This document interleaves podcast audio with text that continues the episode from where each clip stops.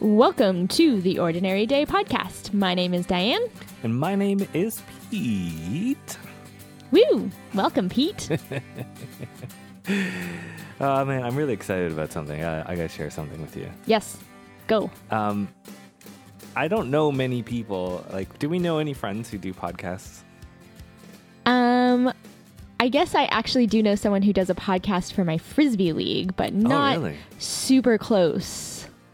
Okay. Exactly. But go ahead. So I'm excited. This is my 100th podcast I've ever published What? into the wild.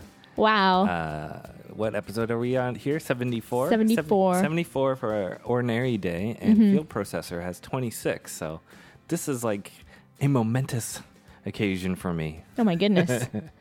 It's my 100th. I feel like we should be making a bigger deal about this. Well, not really. I mean, we'll make a big deal when we hit 100, I guess. Cool. Um, or our 75. I don't know. I don't know if we have anything planned for that. We'll see. But uh, yeah, I thought that'd be fun to point out because that's just like a, a crazy thought that I've published 100 of these into the wild. Yeah, that's a lot of episodes. It's a lot of time, you know, it's a lot of effort. Mm-hmm. And uh, yeah, I, I can't think of anyone else who's who's done that.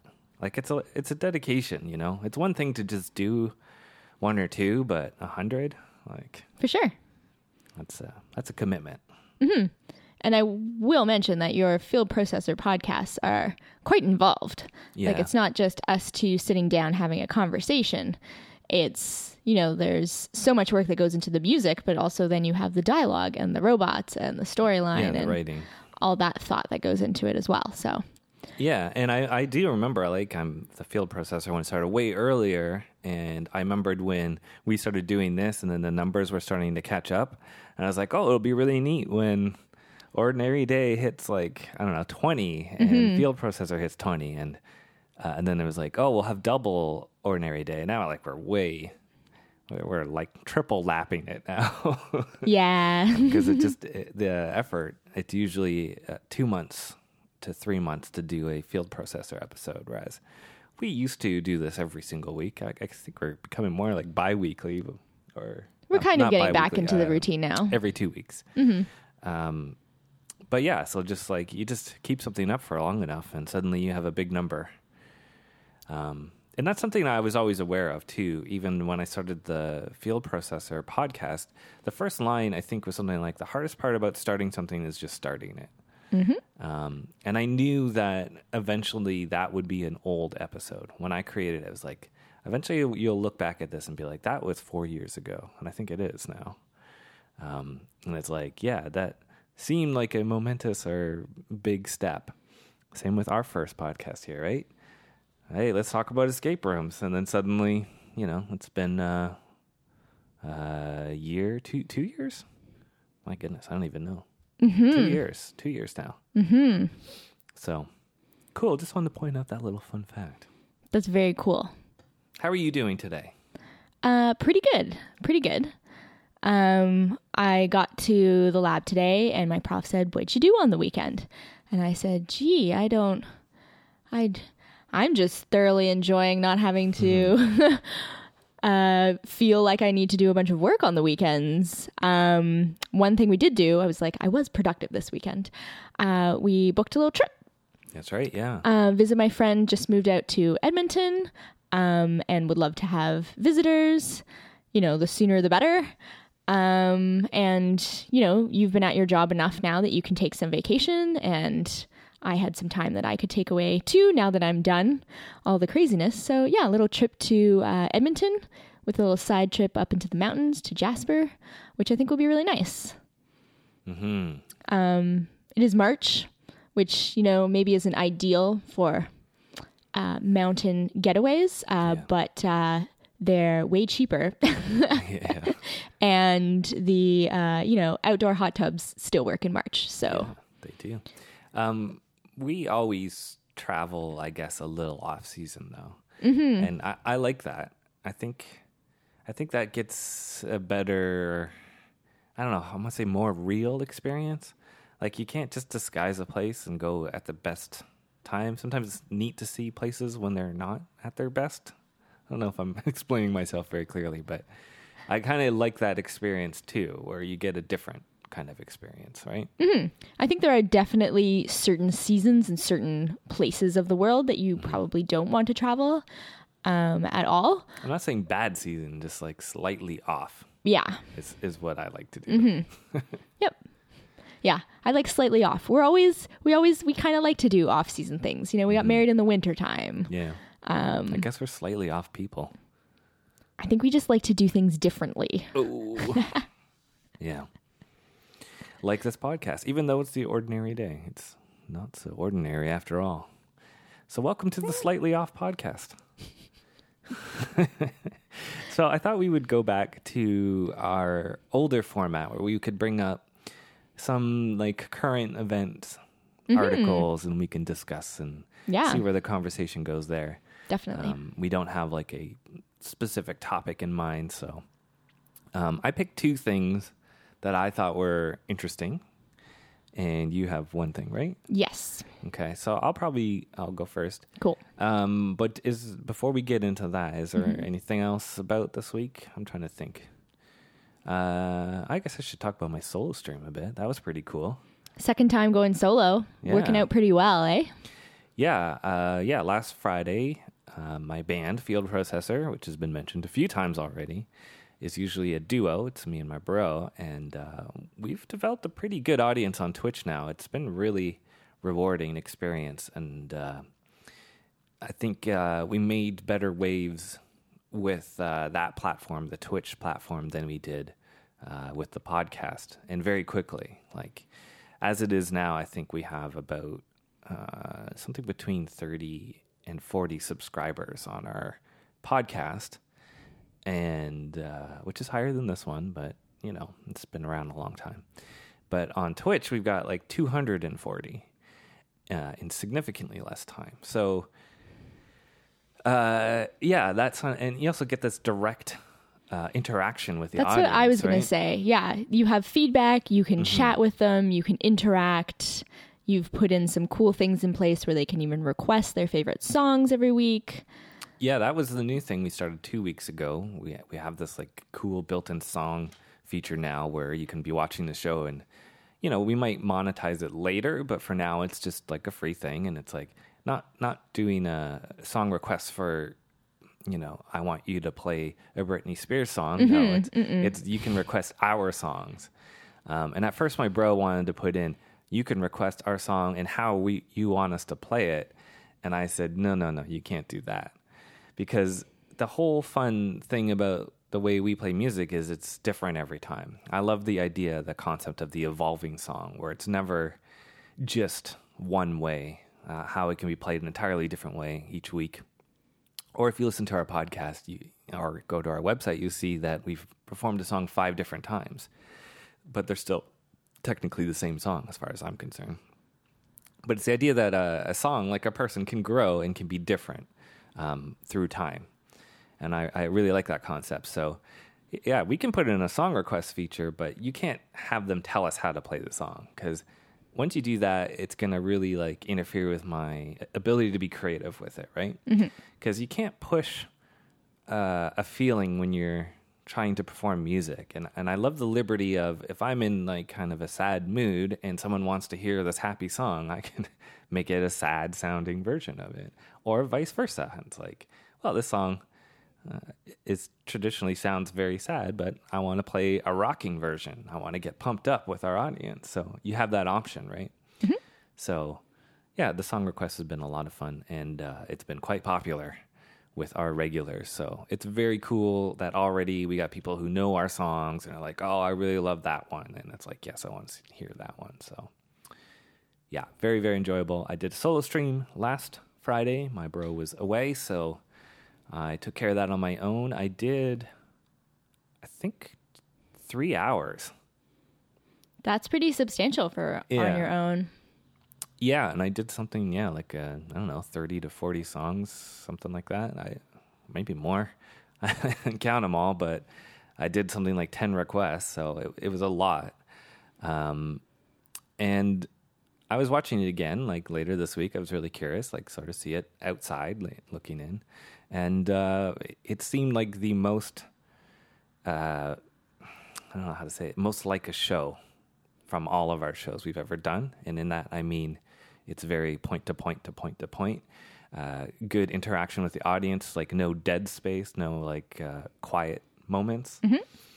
Um, so I think it was one of our best shows ever. to tell my bro that it's like, yeah, we had our best stream, and you weren't there. um, yeah, not to not to like toot my own horn or anything, but uh, yeah, I think it, I think it worked really well, and people liked it. Wasn't a great turnout though. Like uh, we've had bigger audiences, so I don't know why, but that wasn't a huge one for us. But um, as far as performance, it was good, and we had a few regular show up, so it was fun. Cool. I tuned in for a bit. That was a lot of fun. I like the chat. I really just like reading the chat as it's going through and you're playing and people Yeah. are commenting about stuff. I think that's really kind of cool. It makes you feel like you are actually involved. Yeah, I know, and that's that's yeah, that's the big strong feature of it for me too. Is is having that direct interaction, and I, and I talk to other musician friends of mine. Like we've all performed and done the touring and all that stuff, and some of them just do not understand the concept that I try to explain to them. That now instead of going to a club and performing the song live, I'm streaming it from you know a studio. Mm-hmm. And it's like, yeah, but don't you ever want to play a live show? And it's like, no, I am playing live shows. and it's like, but you know, what about like that interaction with the audience? It's like, I think I'm getting more uh, interaction with my audience than I would at those live shows. Like maybe I don't hear cheering, but they can still clap, and these little clap icons come flying all over the place on the screen. It's pretty cool the interactivity you get. Or they'll see like heart things pop up. So it's like the modern millennial version of uh, watching uh, a, a live show, I guess. Yeah. Plus, you get to do it, as you say, in the comfort of your studio. Yeah, without hauling all the gear all the time. Just just show up and play. Yeah. No, I do. I love it a lot. So that was my week. Anything else for you? Awesome. It's funny, you mentioned um, we don't do like, you know, song requests from Britney Spears. And that just reminded me that we were looking through my old grade six yearbook. oh yeah. and you know just flipping through it and reading people's um, profiles and they would have you know name nickname favorite thing it. Mm-hmm. pet peeves and so many people's pet peeve was britney spears Yeah, it was like uh, eight to twelve of them. Uh, some of them also mentioned NSYNC and Hanson, and I was like, I remember all those bands back then, and it's like I thought, Ugh, is this where music is going? I hope this will change soon, and then it never did. no It just got worse and worse. But it's funny, and I like that. Uh, shout out to you. I guess they're all 1988ers in that grade, and like, yeah. You guys knew what was up. You're like, this music sucks. You're in grade school. I love it. I thought that was fantastic. So I enjoyed that a lot. Yeah that was pretty funny So you're going to enjoy this a lot. cool i'm excited because neither of us know what we're gonna bring up it's always fun I dun dun dun, dun. uh, a coworker of mine is away in Arizona, so I was looking up like the weather okay there to see what it was like. And I got a really cool article from the Weather Network, actually. Um, yeah, it's news. It's news. It's January 15th. Uh, don't mind that. That's not actually going to be in the stream. That's just the computer. Um, what was it? Uh, the state of New York has uh, created a lawsuit against the top uh, gasoline companies for climate change. really Yeah. I'm trying to get this article, article to load. I apologize. Uh, it is a video too, so I have to remember most of this. But I wanted to talk about this because I thought it was really interesting. Because uh, what's going on is, I believe it's the mayor of New York. So I'm just, I just need to check my facts real quick here. yes go right ahead but uh, the the idea is there's been so much natural destruction over the last year in some of these major cities, and some of these major U.S. cities now are starting to sue uh, these major uh, oil companies okay for causing damage to their cities through, Huh. through climate change. huh Yeah, so the headline is the Big Apple is is suing Big Oil. So it's the mayor, Bill de Blasio from New York City. yep uh, filed a lawsuit in federal court against it's several of uh, the big oil companies. Okay. Uh, one of them replied, it was Exxon, and they had a very interesting sort of response where it's like, this is pushing some private agenda about what they believe climate change is. And I love how it's still like a a belief system. Like climate change is still something like you believe in rather than like a scientific fact. But uh, one really cool thing is the mayor brought up this is exactly like what happened, um, I guess, in the 30s or 40s with uh, smoking, where people started suing the tobacco companies for false facts about uh, health, Yep. right? Because they had marketing campaigns mm-hmm. launched to say it's all a myth. Mm-hmm. Smoking's not bad for you. There's mm-hmm. no such thing as cancer. It's a fact. We have doctors and all this. So we're and they're like we're seeing this exact same thing, and I thought that was really cool hmm. that we're having a repeat of this, and maybe much like smoking, you know, 20 years from now it'll be like, yeah, climate change, pollution. We all know this. It's duh. but right now, it's still like a a marketing versus a court thing. So I wanted to get I wanted to give this story to you, and I wanted to hear what you thought about it. That is a really interesting story. Um, I don't know how it's going to play out.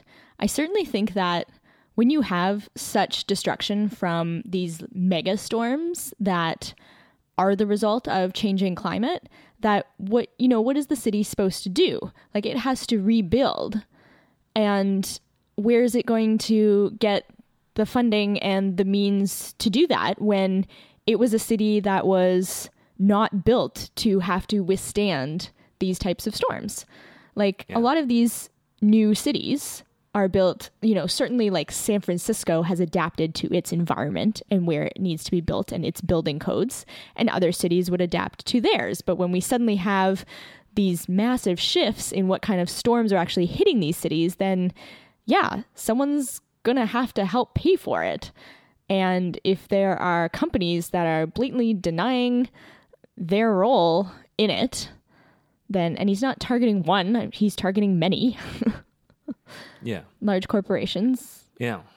And it's not just New York. New York was getting the big thing, but I, I think San Francisco was in there as well.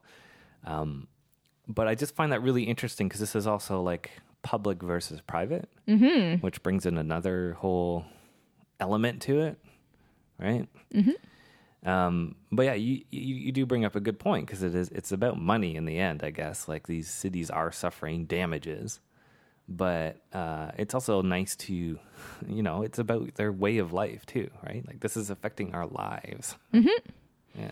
Um, yeah, and it's you know nice to see the government step in and kind of provide some of that leadership into addressing these problems because I'm sure a lot of citizens would like to hold some of these companies accountable.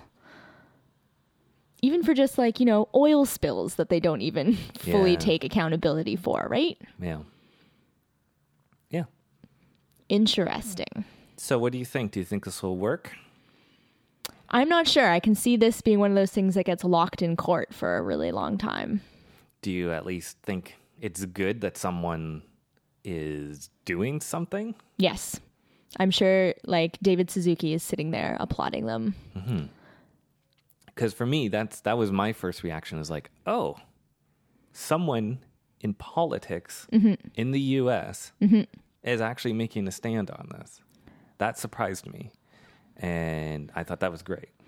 I think you have to make a stand because these companies aren't making the stand for themselves. They're carrying on business as usual. I know, but I just I feel like uh, you know we've had so many episodes about this that we're just like losing faith in America and Oh. their politics, especially Okay, their see. their big leader and all the stuff he's canceling, Mm-hmm. right? So like when we were watching a Bill Nye episode, and it's like, yeah, there's all this funding going towards learning this stuff for science. It's like, and we go, oh, good, this is good. I thought I, I, we're we're getting under the impression here that this country has just given up on anything knowledgeable and has become very profit centric. Right? It's about the company. It's about money. So it's nice to hear the story do the absolute opposite. That was my reaction to it. Cool. I like it. Solid choice. I thought you'd have more to say about this. You're usually all green thumbs. I am all green thumbs. I don't. What else do you want to say? Want me to say about it? Like it's a know. great idea. Great start. Yeah, do more. Mm-hmm. Is there anything you think Toronto could do? Um, I think that's in the back of my mind because usually by the time the storms hit us, they're not as powerful. We've had have we have had some very good floods. You know the iconic Ferrari abandoned in the flooded Don Valley Parkway picture. Yeah. Um, I don't know if we're quite at that point. Like Da- the David Suzuki Foundation has been working very hard for the last number of years with their um, movement to get the right to a healthy environment in Yes. law in the government That's what I was waiting for. and doing even doing something like that which is enacting a piece of legislation it's not going against a big like multinational company But it, it might lead to that. Though. Um, it could, but it's taking a really long time.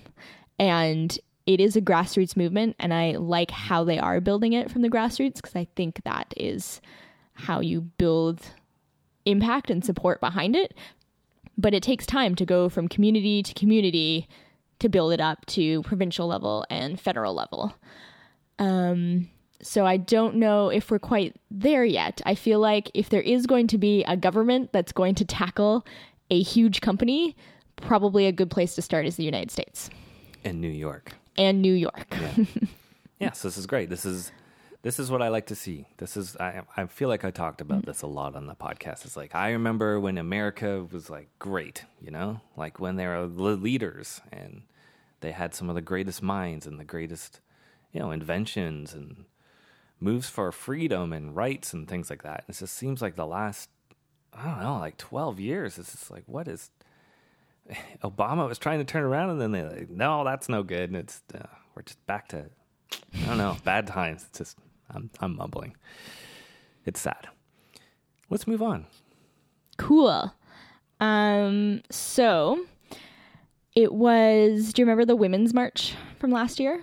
Mm-hmm. That was one year ago. Nice. Yes, uh, that we had women all over the world uh, going out for these women's marches. It uh, basically was in protest to the inauguration of Donald Trump, Yeah. A theme here. but it happened globally. Yeah. Um, and it was huge. Yes. Uh, this year, there was much less build up to it, I feel like, because obviously there wasn't this big inauguration that uh, they were uh, marching against. Um, but they still happened kind of all over the world, um, which is very cool. And just kind of coincidentally, this weekend was the weekend I decided to watch the movie Suffragette um, on Netflix. Uh, so this movie is it has an actress named Carey Mulligan, who I don't know if you know, but she is getting to be pretty well known. It has Helena Bonham Carter, who you do know, and Meryl Streep makes a uh, an appearance as well. And it's set in 1912 Britain, and it's basically um, showing groups of women who began a period of civil unrest uh, to basically get the women's vote. Because they had been trying for a very long time to do peaceful protests and you know lobby their government and get these men in government to change the laws and nothing was working.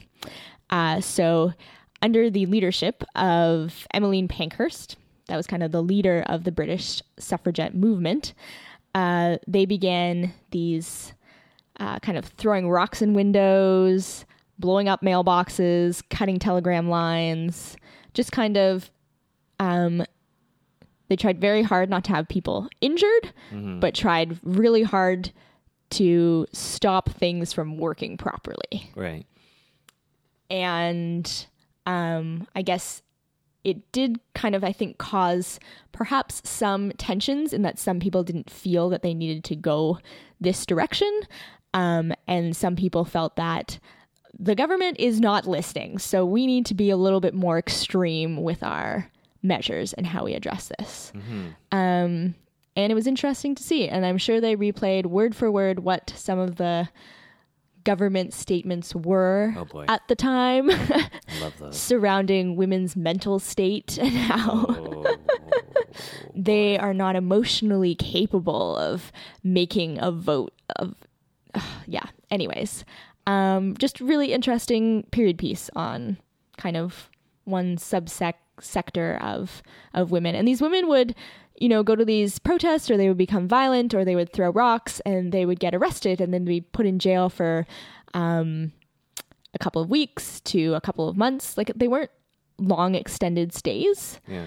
Um, and they would go on hunger strike in there because they felt that they were um, political prisoners. Nice. Yeah. Um, and that's how they did it. Uh, so, you know, that was just kind of So mindset of the you're weekend. saying suffragette? You've never heard the term suffragette? No. So, women's suffrage Oh. is working towards getting the women's vote. So, women who were doing that were called suffragettes. Oh, okay. and it actually became a bit of a like, oh, you're not one of those women, are you? Like, shame on you. Oh. Uh, Yes. Um, it was interesting to see Helena Bonham Carter's character um, had a very um, supportive husband, kind of driving her to all the things Nice. and helping her hide things and really being part of this movement And with she- her. And she didn't play a crazy woman for once? Um, no, I mean she was one of the suffragettes, but she was not like the Harry Potter character that she Or plays. Fight Club? Yes, no, not like that. Um, so Was just interesting. A, was this a Netflix movie or was this a movie that came out and No, major movie that Wow. Netflix just uh, added picked to up. it? So you can see it there now. Yeah, um, and it's a movie that you know I heard about that it was out, and I just never get out to movie theaters a lot of the time for some of these particular uh, movies. So it's nice to be able to see them and kind of be like, oh yeah, I was I did want to see that movie, and it's popped up. Um, the really interesting thing was at the very end of the movie, they listed, well, they explained when women in Britain got the vote. Um, originally, it was women over 30, and then gradually became all women. 30. Yes, and I was reading this in Wikipedia, I think, a little bit. Um, uh, they got the vote after the war, and they made it women Oh, yeah, yeah. over 30 because a lot of men had died, and they didn't want the ratio of men to women voting to be so outnumbered in favor of women. Okay. Yeah. Um, so then it gradually changed to everyone. Yeah. Um, but the end following that, they had lists of certain countries um, and the year that women got the vote. Mm-hmm. Um, Canada was not listed. I guess they just kind of picked different places. Okay. Um, so, you know, like United States, Australia, New Zealand was one of the first.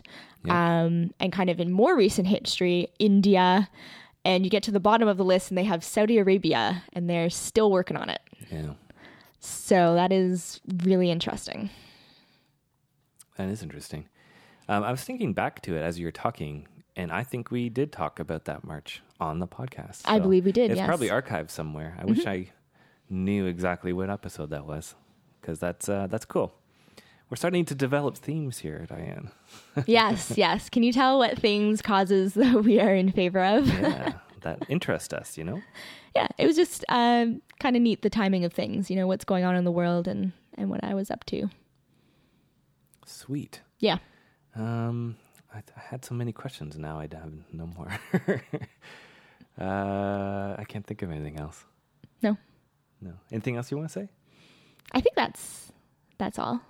Um, I must say that I see a lot of these um, movies or hear a lot of these stories, and there is uh, a lot of sexism in academia, and I have not experienced any of that, and I'm very grateful for that Yeah. um, because essentially all of my supervisors and people I've had on committees have been male Yeah. Um, and I feel incredibly supported and well respected. Um, and I don't know if that was just women doing work before I came there, or if it's the particular environment at York because they are very socially minded. Um, I don't know really what it is that I have been in this very privileged position of being a woman in science and being very well respected. I, I don't know where that comes from. Um, but thank you to everyone who worked before me. Well, I think, yeah, it's it's time, and it, it and it is our Canadian culture. Like things are different now than they were ten years ago and twenty years ago, um, and uh, what might have seemed the norm back then is is not the norm now, and what might have seemed cool back then is like that's just crazy talk. And I always like thinking about the future, and it's like what will be uh, considered normal there that we find like so uh, defensible or crazy. Like what kind of rights have we not even thought of yet? Um, you know, like gay marriage and stuff like that. Like that's a hot topic now, but I imagine, you know, 20 years from now, we're not even going to think about it, right? and it's like, well, what kind of future things will be the hot topic then, right? Mm-hmm. No idea. So, I mean, l- luckily, you know, people evolve and we we learn. Um, and I do remember, like, for your defense, even your prof asked you, "Hey, it's going to be all males. Is that okay? Should I like diversify this panel?" Mm-hmm. And like, that was a really nice gesture that you didn't expect, right? Mm-hmm. But uh, which I love your response was like, no, these are people that I respect and I've worked with, so I don't think there is anything wrong with that. And that's really the best form of diversity is when we actually can start to look at people not as filling in a blank anymore, you know, as well, where it's just like, mm-hmm. yeah, these are three people on the panel. And actually, I really liked what uh, Jerry Seinfeld said in one of our comedians and cars with coffee that we watched today it's like, can we ever just get to the point where it's like I have ten guys at my party, and it's not like, oh, well, there are not enough women here or different diverse people. It's like, no, they're just these are the ten friends that showed up. Like, it's not about mm-hmm. filling in roles or whatever. It's just like we're all just people here. So I, I hope we get to that point eventually. Mm-hmm. Yeah. All countries too. Come on, maybe that'll be the thing that's different in uh, thirty years. Saudi Arabia. Yeah, they have a long way to go. Yeah. Well, you know, who knows? Who knows we'll what the future holds? Can you mm-hmm. imagine just like changes all of a sudden? Boom. Um, so may I move on to my story? Yes. Your last story. All right. So I picked this one because I feel like it covers one of my interests and one of your interests. Okay. So, um, you know about the Olympics coming up? Yes. You're very excited, of course. It's yes. marked in our calendar. Yes. um, what I discovered that was really fun is, as you know, during every Olympics, there is a torchbearer or multiple of them. Huh. Uh, usually, sort of like a relay, they pass them off, right? To the next person who takes it eventually to the next person, then it comes to the torch. Oh, to eventually gets to Korea. Yeah. Is what you're talking about. Yes. Okay, yes. Yes. So they're on that journey right now where they're mm, carrying mm-hmm. the torch around. Mm-hmm. And for the first time ever, one of the torch bearers yeah. was a robot Nice. named Hubo, the Hubo. first robot torch bearer Nice. of the Olympics. Oh, where do you know? Like, where's Hubo from? Uh, boy, oh boy, oh boy, questions. eh? Yeah, now I have questions about. What is Hubo? robot. Well, this story is from CBC, so Okay. I'll, I'll credit that. Cool. Uh, yeah, relay in South Korea began in the port city of Incheon, made its way to the city of Daejeon, I guess. Probably pronouncing those wrong. Uh, Ultra Cool Hubo is a robot, the first robot ever to participate in the torch relay. He ran 150 meters. I don't know how he ran. He's got wheels. Um, and the other part I was confused about and not it was not explained very well in this uh, article is he also performed a disaster rescue operation like bef- while holding the torch yeah before passing the torch off okay to uh, a second robot actually which also continued the run. The lesser known robot torchbearer. yeah, he didn't get as much, uh, F, uh, yeah, fame. Um, the FX2. Mm. Um, oh, because FX2 is a robot you can ride, and this is actually kind of cool, which I thought you would like as well, because um, it was more like a car, not like a self-sufficient robot. Okay. And is being ridden and piloted by a student who wants to be a scientist in the future. Cool. So a young a young kid. Um, yeah, so I thought that was kind of neat that uh, robots, and, and you know, again, this is getting back into that what does the future hold? Are we going to get into robot rights in the future? Who knows? Hmm. Is hmm. that science fiction thing ever going to happen? Mm-hmm. But uh, yeah, we're being inclusive to our droids as well. for, Well, look at them go. the South Korean Olympics. I can't. I mean, if the Olympics are going to be in that part of the world, I can see. I thought you were going to tell me that like Mario was carrying it or something. Oh, no. Is actually what I thought you were going to say. No, but Mario was Um, at the last Olympics or the Japanese one, right? Yeah, Or was it the tease for the Japanese? it was the one? tease for the Japanese. Yeah, so it hasn't happened yet. So he's gonna probably be there. Mm-hmm. Yeah, I thought that was cool. Um, yeah, so we got robot torchbearers now. That's neat.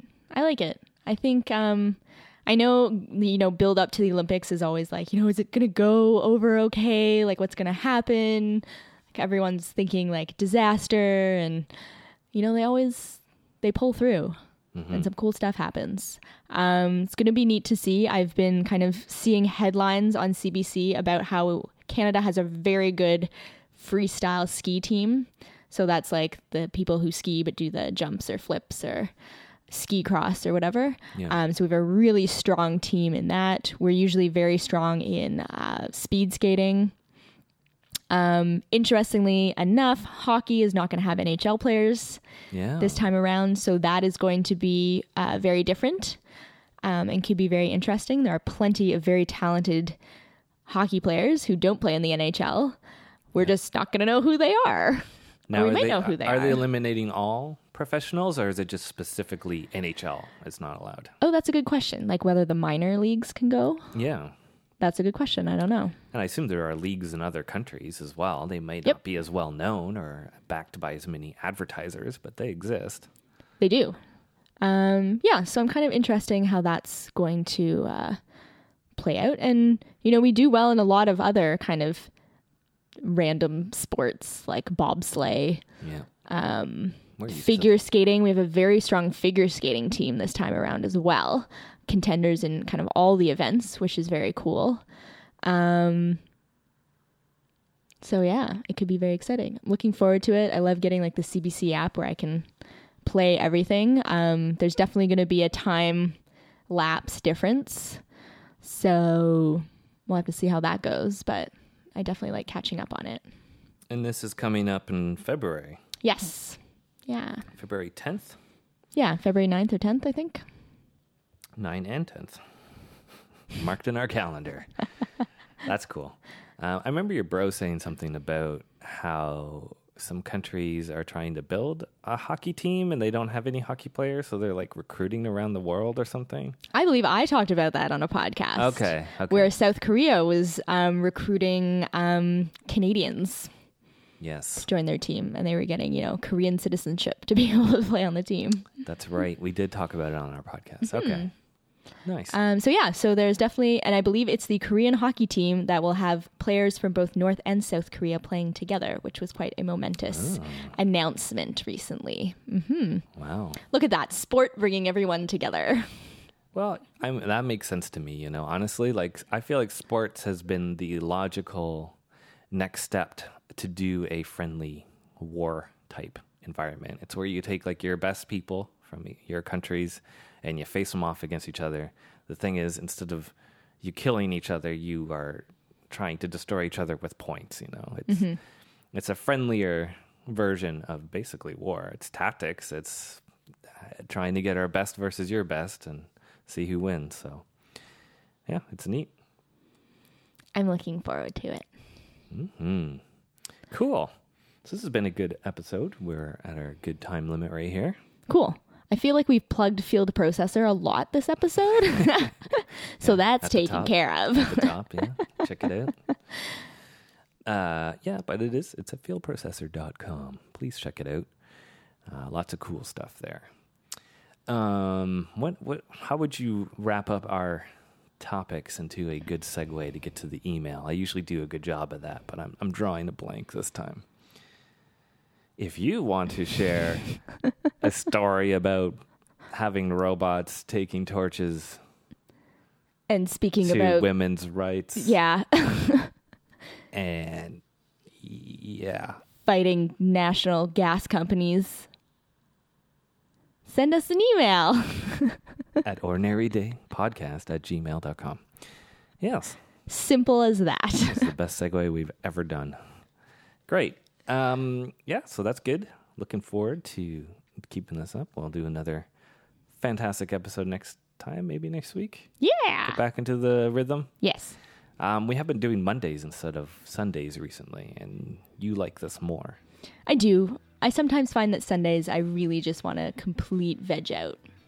Yeah, I'm right there with you. Mondays, you kind of you have a weekend to talk about, so you have stories, and you're you're. I feel already like this episode. I feel like we've got a bit more uh, energy. Yeah. Energy. Yeah, oomph is what I wanted to say, but I was like, that's not a word. so thank you. Uh, energy behind this one. So yeah, let's try that again next week. Cool. So Until next time. take One, more for the road.